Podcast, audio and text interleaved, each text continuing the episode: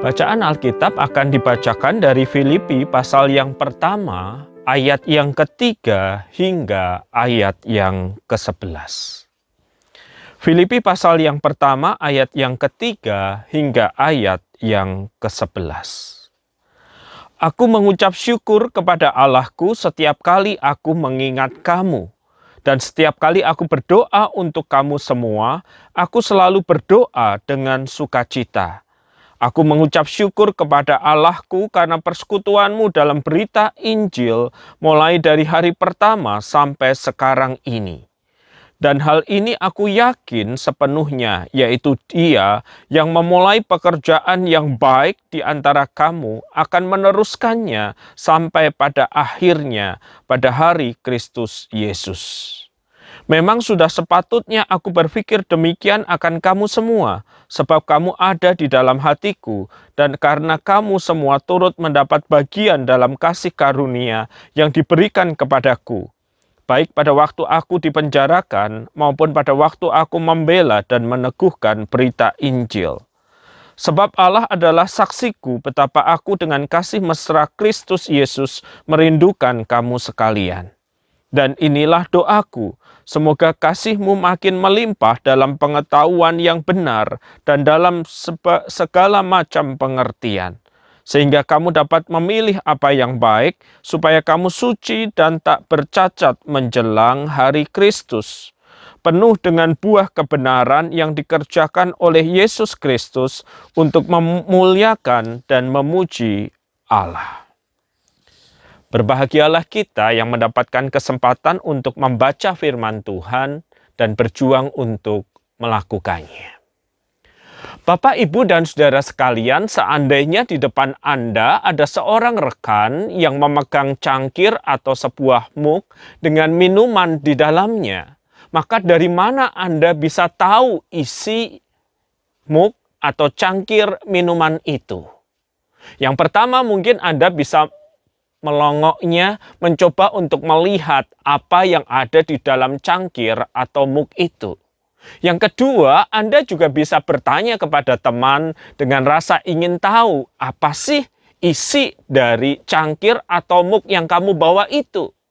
Nah, seandainya kita menggunakan cara yang kedua dan teman mengatakan sesuatu, misalnya teh atau kopi atau coklat, maka dari mana kita yakin bahwa jawabannya itu benar? Bahwa memang teh atau kopi atau coklat yang ada di mug atau di cangkir yang dibawanya. Tetapi Bapak Ibu dan Saudara sekalian ada situasi yang lain yang bisa membuat kita tahu apa yang ada di dalam cangkir atau muk yang dibawa rekan kita. Yaitu ketika ada goncangan atas cangkir atau muk itu dan apa isi yang ada di dalamnya kemudian tumpah keluar. Dari situ kita bisa tahu, oh ternyata isinya kopi, oh ternyata isinya teh, oh ternyata isinya coklat atau bahkan air putih biasa. Dan bisa jadi jawaban yang tadi diberikan teman kita ternyata kenyataannya tidak seperti itu. Goncangan menyebabkan apa yang ada di dalam itu muncul keluar dan orang lain dapat mengenali dengan cepat dan mudah apa yang ada di dalamnya. Saya rasa begitu pula dengan kehidupan orang Kristen, Bapak, Ibu, dan saudara sekalian. Dalam situasi tenang, dalam kondisi biasa, orang bahkan bisa membuat klaim yang luar biasa tentang perjalanan rohaninya, tentang hidup rohaninya, tentang spiritualitasnya. Orang bisa nampak begitu baik, membuat klaim-klaim yang sangat baik, melakukan posting di media sosial, memberi kesan hidupnya sangat rohani dan sangat kuat dan sangat berakar di dalam Tuhan. Tetapi ketika goncangan terjadi semisal akibat sakit penyakit, akibat pergumulan keuangan, akibat kesusahan, akibat pandemi, maka biasanya apa yang ada di dalam hidup seseorang itu akan tumpah keluar. Makanya jangan heran ada teman yang dulu postingnya rohani terus, begitu tergoncang dalam hidupnya, maka makian, cacian, ketidakpuasan ada di situ. Maka jangan heran ada orang-orang yang selama ini mengesankan begitu dekat dengan Tuhan ketika hidupnya digoncang oleh sebuah peristiwa. Ternyata ada begitu banyak tanda tanya, penyesalan, protes di dalam hatinya yang kemudian muncul keluar goncangan kehidupan menyebabkan apa yang ada di dalam hati dan pikiran kita tumpah keluar dan dari situlah orang bisa tahu apa yang sebenarnya kita hidupi dan kita hayati selama ini. Bapak, Ibu, dan saudara sekalian, jemaat Filipi, penerima surat dari Rasul Paulus ini, sedang ada di dalam situasi yang terguncang akibat penganiayaan fisik. Penganiayaan fisik yang menyebabkan mereka lari, penganiayaan fisik yang menyebabkan mereka harus berjuang untuk mempertahankan kehidupan mereka yang tidak mudah itu. Hidup mereka digoncang, padahal belum terlalu lama mereka menerima kabar baik itu, mereka menerima Injil itu, mereka dikunjungi oleh Rasul Paulus, namun sejenak kemudian hidup mereka sudah digoncang oleh penderitaan. Dan Rasul Paulus yang juga sedang ada dalam penjara, yang sedang ada dalam guncangan kehidupan itu, ketika dia menulis surat kepada jemaat di Filipi, dia ingin menguatkan jemaat ini agar tahan di dalam guncangan yang tidak mudah itu. Itu sebabnya ia menulis suratnya dan mengawali suratnya dengan perkataan yang terdapat di ayat yang keenam. Aku yakin akan hal ini, aku yakin sepenuhnya, yaitu Ia yang memulai pekerjaan yang baik di antara kamu akan meneruskannya sampai pada hari akhirnya, yaitu hari Kristus Yesus apa yang dimaksud pekerjaan yang baik yang dimulai oleh Allah sendiri di dalam jemaat di kota Filipi. Ya, Allah telah memulai pekerjaan yang baik itu dengan menganugerahkan mereka keselamatan, sehingga orang-orang pada waktu itu merespons pada pemberitaan Injil, dan dengan demikian mereka menjadi anggota bagian dari jemaat yang ada di kota Filipi. Pekerjaan Kristus yang menyelamatkan itu telah mereka alami. Pekerjaan Kristus yang menyelamatkan itu sedang mereka alami. Pekerjaan Kristus yang menyelamatkan itu akan mereka alami. Jadi Rasul Paulus sangat yakin bahwa di dalam goncangan yang sedang terjadi atas kehidupan mereka akibat penderitaan itu, Kristus dan anugerahnya terus bekerja di dalam kehidupan mereka. Di masa lalu anugerah itu menyelamatkan, di masa kini anugerah itu menuntun dan menguduskan. Di masa depan anugerah terus terus menjaga iman anggota jemaat yang ada di kota Filipi itu. Rasul Paulus yakin ketika kehidupan umat atau jemaat di kota Filipi diguncangkan, maka yang muncul keluar adalah anugerah Allah yang menyelamatkan itu.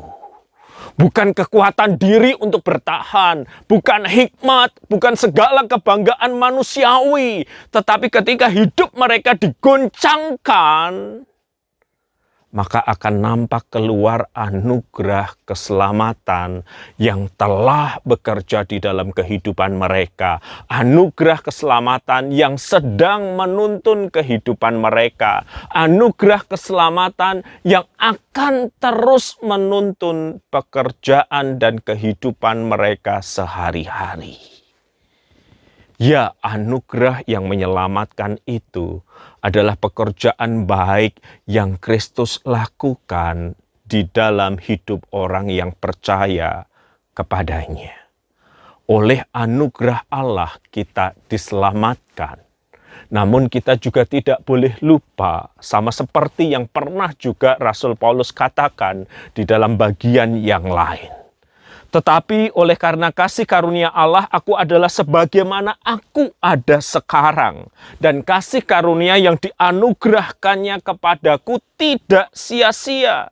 Sebaliknya aku telah bekerja lebih keras daripada mereka semua. Tetapi bukan aku, melainkan kasih karunia Allah yang menyertai aku. Jadi ada satu sisi di mana anugerah Allah itu menyelamatkan, telah, sedang, dan terus bekerja di dalam kehidupan umat. Tetapi di sisi yang lain yang tidak boleh dilupakan adalah anugerah itu terus mendorong kita melakukan apa yang menjadi bagian kita, yaitu terus bertumbuh di dalam anugerah Tuhan. Jadi kalau pekerjaan yang baik, anugerah menyelamatkan itu telah, sedang, dan akan bekerja di dalam kehidupan kita, maka bukan berarti kita hanya cukup berdiam diri, membiarkan anugerah itu yang bekerja di dalam kehidupan kita. Bukan saudara-saudara, tetapi anugerah itu menjadi dorongan bagi kita untuk terus bertumbuh. Dan ada dua wilayah pertumbuhan yang Rasul Paulus katakan kepada jemaat di Filipi dan sekaligus menjadi bahan refleksi kita pada minggu ini. Jika anugerah Tuhan itu telah sedang dan terus bekerja, maka yang pertama kita mesti harus bertumbuh di dalam kasih yang dipandu oleh kebenaran anugerah Allah itu juga menolong kita untuk bertumbuh di dalam kasih yang dipandu oleh kebenaran. Perhatikan apa yang dikatakan oleh firman Tuhan di ayat yang ke-9. Dan inilah doaku, semoga kasihmu makin melimpah dalam pengetahuan yang benar dan dalam segala macam pengertian Rasul Paulus berdoa agar kasih jemaat di Filipi makin melimpah, makin bertambah. Tetapi kasih ini tidak boleh sendirian, harus dipandu oleh pengetahuan yang benar dan segala macam pengertian. Kata pengetahuan yang benar dan segala macam pengertian ini hendak menegaskan bahwa kasih itu bukan sesuatu yang emosional, tetapi mesti dipandu oleh pengetahuan. Tidak boleh emosional, tetapi ada aspek kognitif, ada aspek pemahaman di dalamnya. Dan ini yang menjadi bagian bagi kita untuk terus bertumbuh.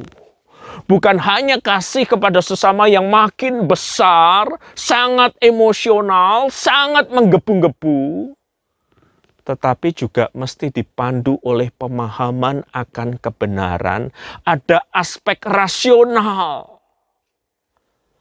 Sehingga ekspresi keluarnya adalah tindakan kasih yang dipandu kebenaran. Dia tidak emosional, apalagi tidak rasional, tetapi dia kasih yang objektif, yang berdasarkan kebenaran. Saudara, saya ingin memberi gambaran yang sangat sederhana terkait hal ini.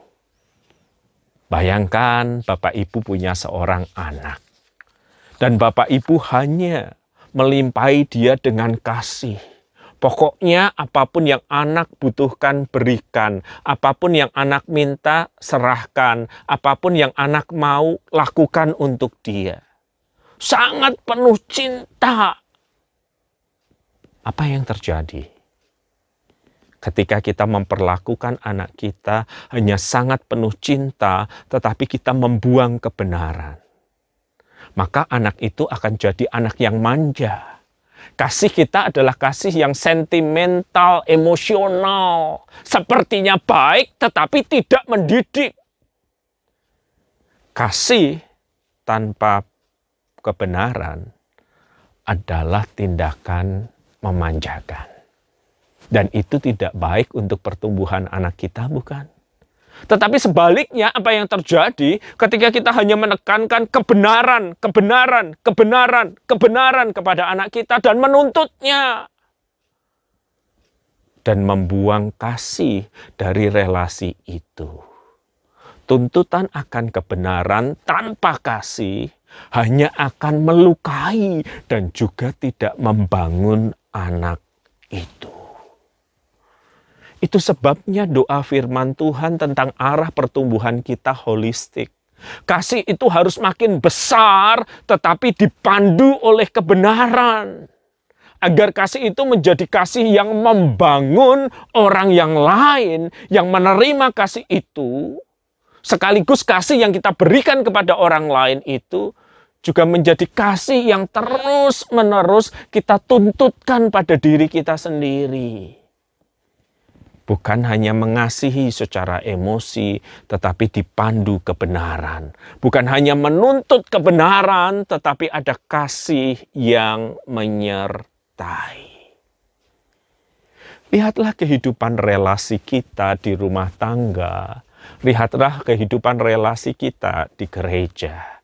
Ketika kasih itu dibiarkan membesar tanpa kebenaran, maka kita bukan mengasihi anggota gereja kita, kita bukan mengasihi anggota keluarga kita, kita memanjakan mereka.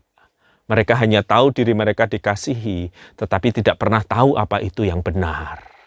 Tetapi ketika kita hanya menuntutkan kebenaran terus, membenturkan argumentasi demi argumentasi tanpa kasih, maka kebenaran itu hanya akan melukai dan tidak membangun satu dengan yang lain, bukan? Jadi anugerah Allah menyelamatkan kita. Dia bekerja, telah, sedang, dan akan bekerja.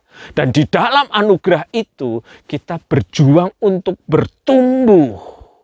Makin mengasihi dan kasih itu kita pandukan dengan kebenaran sehingga tindakan yang keluar dari kasih dan kebenaran akan membangun orang lain, akan membangun diri kita sendiri. Yang kedua, saudara-saudara, wilayah pertumbuhan adalah dalam kekudusan yang diwujud nyatakan dalam hidup sehari-hari. Perhatikan ayat yang ke-10 saudara-saudara ada tertulis sehingga kamu dapat memilih apa yang baik supaya kamu menjadi suci dan tak bercacat menjelang hari Kristus. Jadi anugerah Allah yang menyelamatkan itu telah sedang dan terus bekerja dan wilayah pertumbuhan yang kedua adalah kekudusan hidup pribadi yang diwujudkan dalam hidup sehari-hari. Doanya adalah sehingga kamu dapat memilih apa yang baik, supaya kamu suci dan tak bercacat menjelang hari Kristus. Saudara kita harus memahami bagian ini dalam pengertian bahwa hari Kristus itu, hari kedatangan Kristus kembali, akhir zaman itu, sewaktu-waktu bisa datang. Dan karena dia sewaktu-waktu bisa datang, maka kita harus dalam perjalanan menuju dan mengejar kekudusan kita. Seperti yang disebutkan, menjadi suci dan tak bercacat. Barangkali pikiran kita akan berkata, bagaimana mungkin saya bisa suci dan tak bercacat? Bukankah saya masih bergumul dengan dosa dan kesalahan? Ya, saudara-saudara, yang dimaksudkan adalah karena kedatangan Kristus kembali itu bisa sewaktu-waktu menginterupsi perjalanan hidup kita, maka pertanyaannya adalah apakah kita ada dalam perjalanan yang terus-menerus ini menuju mengejar kekudusan. Sehingga kalau kita dalam perjalanan itu, sewaktu-waktu Kristus datang, dia tahu kita berjuang, dia tahu kita berusaha untuk mencapainya kita tidak akan sempurna di dalam dunia ini. Kita bergumul dengan banyak salah dan dosa di dunia ini. Tuhan juga tahu. Tetapi yang Tuhan kehendaki adalah kita ada terus dalam pengejaran itu. hidup kita ditujukan, diarahkan yang benar dalam pengejaran akan kekudusan, sehingga ketika Kristus datang, Dia tahu kita sedang bergerak menuju ke arah itu. Semisal saudara-saudara, saya pergi dari Surabaya menuju Malang. Kalau di peta, saudara-saudara, gambarannya adalah ini Surabaya, Malang itu ke bagian bawah atau selatan. Nah, apakah saya dalam perjalanan ke sini, kalau saya berkata saya menuju Malang, benarkah gerak mobil saya bergerak ke selatan atau ke bawah? Atau jangan-jangan saya berkata saya menuju Malang, tetapi saya malah ke Madura. Yang kalau di dalam gambar peta itu sejajar Surabaya, jembatan Suramadu, Madura. Kalau saya berkata saya pergi ke Malang, maka perjalanan saya harus menunjukkan saya sedang bergerak menuju Malang bukan? Begitu pula dengan hidup orang Kristen, saudara-saudara. Kalau dia mengatakan dia sungguh berjuang, dia sungguh mengejar kekudusan, dia sungguh mewujudkan kekudusan itu, maka data-data perjalanannya harus menunjukkan dia bergerak ke arah kekudusan itu, bukan? Apa yang dia browsing, apa yang dia lihat, apa yang dia baca, apa yang dia lakukan, mesti menunjukkan bahwa dia bergerak ke arah kekudusan. Data-datanya tidak boleh berbeda, bukan? Mengatakan aku bergerak, aku mengejar kekudusan, aku ingin mewujud nyatakan kekudusan, tetapi histori browsingnya, perkataannya, pekerjaannya, ucapannya menunjukkan dia ke arah yang berbeda. Sekali lagi sempurna adalah tidak tetapi bergerak untuk mewujud nyatakan kekudusan, kemurnian adalah bagian yang menjadi perwujudan dari pertumbuhan kita. Dan setelah lama kita menjadi orang Kristen, saudara-saudara, anugerah Allah itu telah menyelamatkan kita Anugerah Allah itu sedang membentuk kehidupan kita. Anugerah Allah itu akan menyertai kehidupan kita. Apakah anugerah yang sama juga mendorong kita untuk terus bertumbuh dalam kasih yang makin besar, dipadukan kebenaran, dalam pengejaran akan kekudusan dan upaya mewujud nyatakan itu dalam hidup sehari-hari? Atau jangan-jangan kita sudah stuck, berhenti, macet, tidak bergerak hidup kerohanian kita. Yang lebih khawatir lagi, jangan-jangan kita sudah diam-diam mundur karena pergumulan hidup, mundur karena kesulitan di masa pandemi ini, mundur karena berbagai masalah yang ada. Hanya kemunduran itu belum muncul ke permukaan karena guncangan hidup kita belum cukup keras sehingga orang masih melihat diri kita orang Kristen hadir menyaksikan ibadah, tetapi sebenarnya di dalam sudah kosong. Tidak ada Kristus di dalamnya. Tidak ada pertumbuhan yang nyata yang terlihat.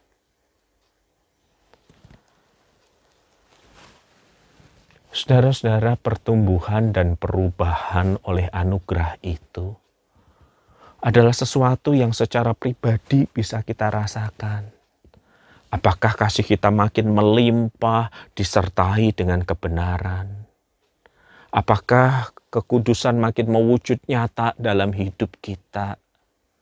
Hal-hal yang kita bisa tahu dan rasakan dan sebenarnya hal-hal itu adalah hal-hal yang orang di luar juga bisa mengamati dengan seksama. Suatu kali datang ke kantor saya seorang bapak tua, usianya 70-an tahun, minta diajarkan bagaimana caranya menjadi orang Kristen. Dia tertarik untuk menjadi orang Kristen karena tetangga sebelah rumahnya atau tepatnya bedeng rumah yang hanya dari anyaman kayu yang menjadi penyekatnya, anyaman bambu, Dia tertarik kenapa tetangga sebelahnya suka menyanyi, suka berdoa, sementara dirinya sendiri penuh dengan kemarahan dan kegelisahan.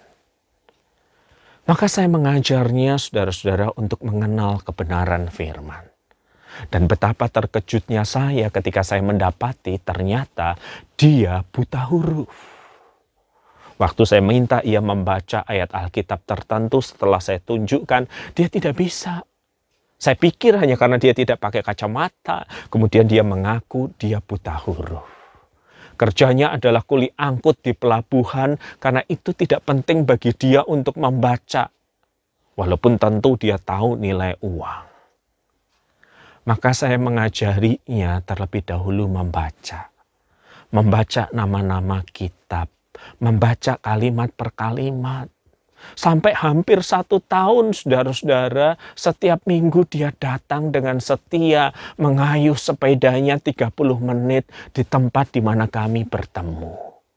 Ketika saya menawarkan untuk memindahkan lokasi pertemuan ke tempat yang lebih dekat, dia berkata, enggak Pak WP, enggak Pak Pendeta. Ini bagian dari cara saya menyatakan kesungguhan saya. Begitu kalimatnya kalau diterjemahkan dalam bahasa Indonesia.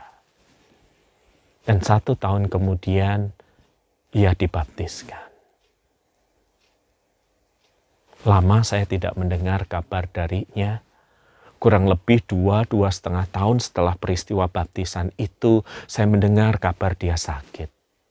Maka saya bergegas meminjam sepeda motor seorang teman karena tinggalnya di gang yang begitu sulit, berhenti di situ, akan masuk ke sebuah bedeng kecil ukuran tiga kali empat, tetapi seorang perempuan paruh bahaya datang mencegat saya dan berkata, Bapak pendetanya Bapak ini? Saya bilang iya. Itu ayah saya. Terus saya dengar, kata saya, Bapak lagi sakit. Perempuan itu menjawab, iya. Tapi saya mau ngomong dulu sama Bapak di luar. Jadi saya keluar saudara-saudara agak mepet dengan jalan raya lalu perempuan itu berkata, kalau gereja Bapak bisa mengubahkan orang seperti ayah saya jadi seperti ini, saya juga mau jadi orang gereja. Dulu Bapak kalau sakit suka marah-marah, suka meso-meso, suka banting-banting, cucunya sampai ketakutan. Sekarang Pak Pendeta lihat sendiri apa yang dilakukan Bapak saya ketika sakit. Ayo masuk. Saya masuk saudara-saudara dan kemudian tirai kamar dari kain itu disibakkan. Saya melihat Bapak tua itu berlutut dengan Alkitab dibuka dan dia berdoa, Tuhan tolong aku supaya sembuh, tolong aku. Dan kemudian dia membaca Mazmur walaupun patah-patah tak sempurna sebagai doanya. Perempuan itu berkata, Bapak saya berubah 180 derajat. Dia kayak jadi orang yang baru.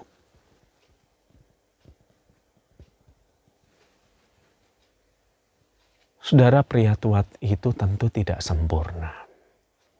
Tetapi anugerah yang menyelamatkan itu telah mengubahkan kehidupannya.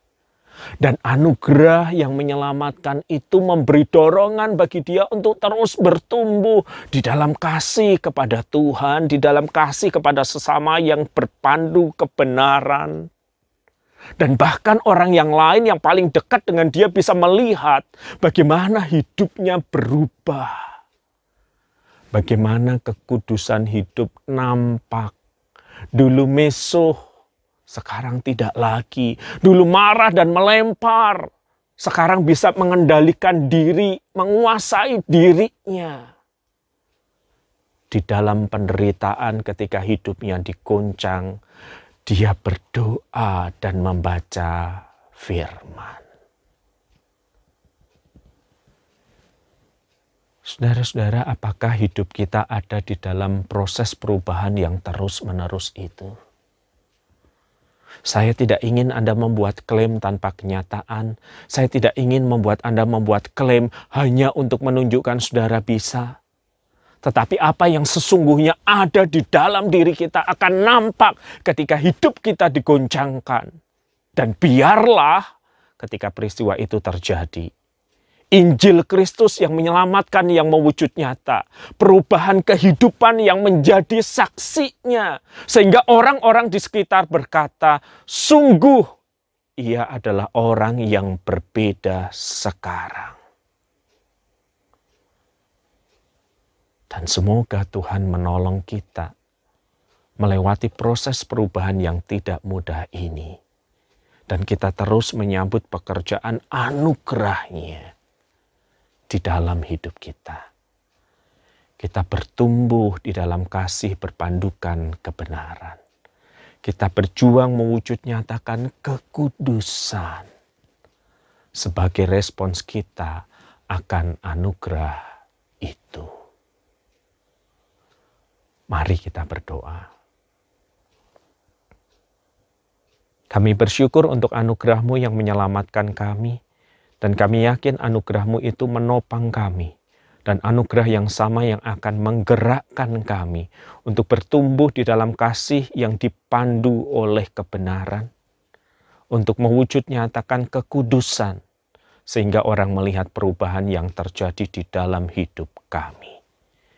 Di dalam nama Kristus kami berdoa.